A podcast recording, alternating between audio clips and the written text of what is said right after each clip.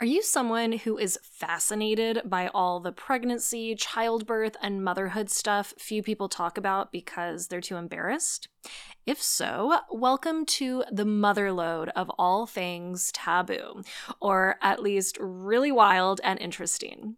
The Asking for a Pregnant Friend podcast is based off the book of the same name and dives in to all of the pregnancy, birth, and mothering topics that make many people blush or scratch their heads. I do all the boring research so you don't have to, and bring you interviews with the leading experts in the topics I cover.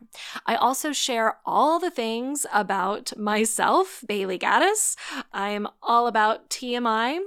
You'll also hear stories from brave women who gave permission to have their stories shared. So come along, my friend, on a journey into the beautiful underbelly of making, growing, and raising babies. Whoa.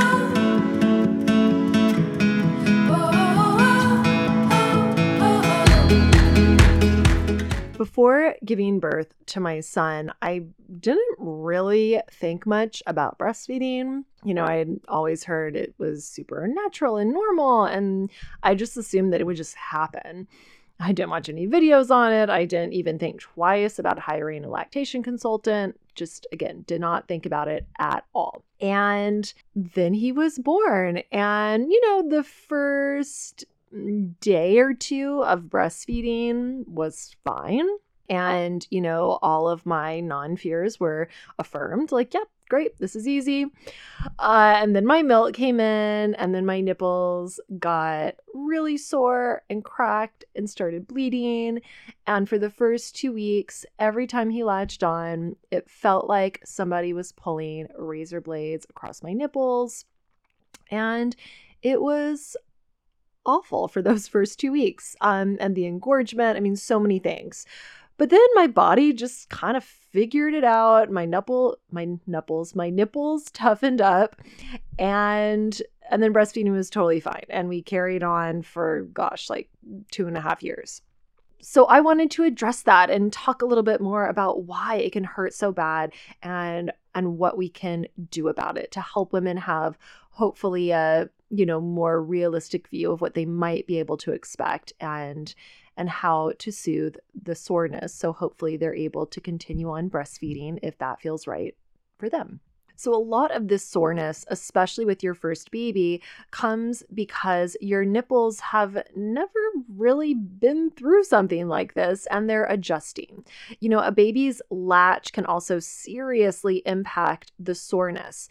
Um, and if your baby has tongue tie, it can be really hard for them to have that, that proper latch. Luckily, this pain, you know, typically clears up after about two weeks, as I mentioned, but that can vary, you know, especially if baby's latch doesn't improve. And I won't even get into the situations that arise when the baby gets teeth. I'll I'll do another episode on that. Okay, other nipple issues that can crop up include a milk blister, and this is this like painful white spot on or around the nipple that's caused by thickened milk or some skin that's overgrown over a, a milk duct and blocked it. Um, an inverted nipple can also cause issues because that is yet another factor that can make it really hard for the baby to latch. And you can test to see if you have inverted nipples by pinching your areolas, the dark area around the nipple, about an inch behind your nipple. And if the nipple reach, retracts instead of points out and gets harder, you would have what would be considered an inverted nipple. And there's also a condition called vasospasm, and it's caused by a constriction of the blood vessels in the breast. And this can cause pain to shoot from the nipple to the breast. Mastitis, this might be one that you have heard of. It is a breast infection caused by a blocked milk duct.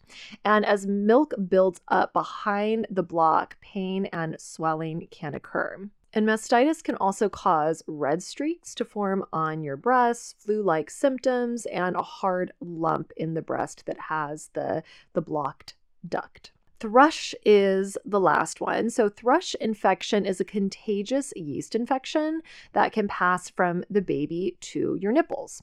And if you notice, you know, so if you notice white or yellowish patches in your baby's mouth or on their lips, or if baby has cracked skin at the corners of their mouth, let your let the baby's pediatrician know because this could be a sign of thrush. And you can also just get like a standard blister on your nipples from the friction caused by an improper latch, um, a poor fitting nipple shield, or a breast pump that is rubbing against your skin, causing chafing.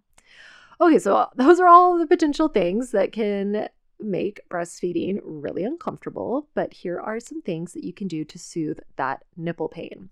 So, first and foremost, see a lactation consultant. They can help you determine if baby is latching properly and if baby isn't latching properly, the lactation consultant can help you figure out the best positions to use, how to, again, other ways to improve baby's latch, and if your baby does have tongue tie. And if they do, then you'll likely need to consult with baby's pediatrician. Okay, so thinking about that proper latch what it should look like when the baby is properly latched. You know, your nipples should be positioned pretty deep into the baby's mouth. And as you nurse them, your baby's lower lip should be pushed outward over the nipple rather than being tucked in. And if you gently pull down the corner of the baby's mouth while they're feeding, you should be able to see the bottom side of their tongue. And that should be like when they eventually get teeth, it should be covering those bottom teeth, and the tongue should be somewhat cupping the breast. All right, trying out different breastfeeding positions can be really helpful because it can give, you know, different areas of your nipple a break so it can get, you know, some relief from chafing. Make sure that you break baby's suction before you pull them off the breast. And you can do this by slipping a finger into the side of their mouth to break that suction um, because it can really damage the nipple if you pull baby off without breaking that latch. If your nipples are really sore, cracked, you can self express some breast milk and just let it dry on your nipples because breast milk has amazing healing properties. And you can also use lanolin cream because it's safe for the baby to ingest if, you know, they breastfeed a little while after you apply the lanolin cream. Going topless can be incredibly helpful. Uh, you know, going topless helps to prevent further irritation to the nipples from friction from, again, your shirt. And it helps them heal again by keeping that fabric off of them. Breast shields can also help with this. You know, breast shields are designed to go into, say, like a nursing bra, and it holds the fabric away from your nipples. So, again, they can get some relief. Okay, when you are topless, or if you again have that, that nursing bra on, go ahead and hold some cold gel pads against your nipples or again slip them into that nursing bra, and that helps to bring some relief. You don't want to use soap on your nipples as this can dry them out and increase irritation. You especially want to stay away from scented soap and lotion. You can also apply a heating pad, warming gel pads, or a wet, warm washcloth after breastfeeding. Um, the cold and the heat can be really helpful. Take deep breaths as the baby latches on to help to reduce tension. I know, especially as you're both getting the hang of it, it can feel really nerve wracking when the baby latches on because you're anticipating that discomfort. So just go ahead and take some deep breaths. I know that doesn't take away the discomfort, but it can help to to calm you and usually after that kind of initial shock of discomfort when baby latches on, you just kind of get used to it during that feed. And so it's not necessarily painful the whole time they're doing that feeding session. Okay, if at all possible, don't stop breastfeeding because this can reduce your milk supply. Um, and in the case of mastitis, continuing to breastfeed is actually one of the best ways to clear that blocked milk duct.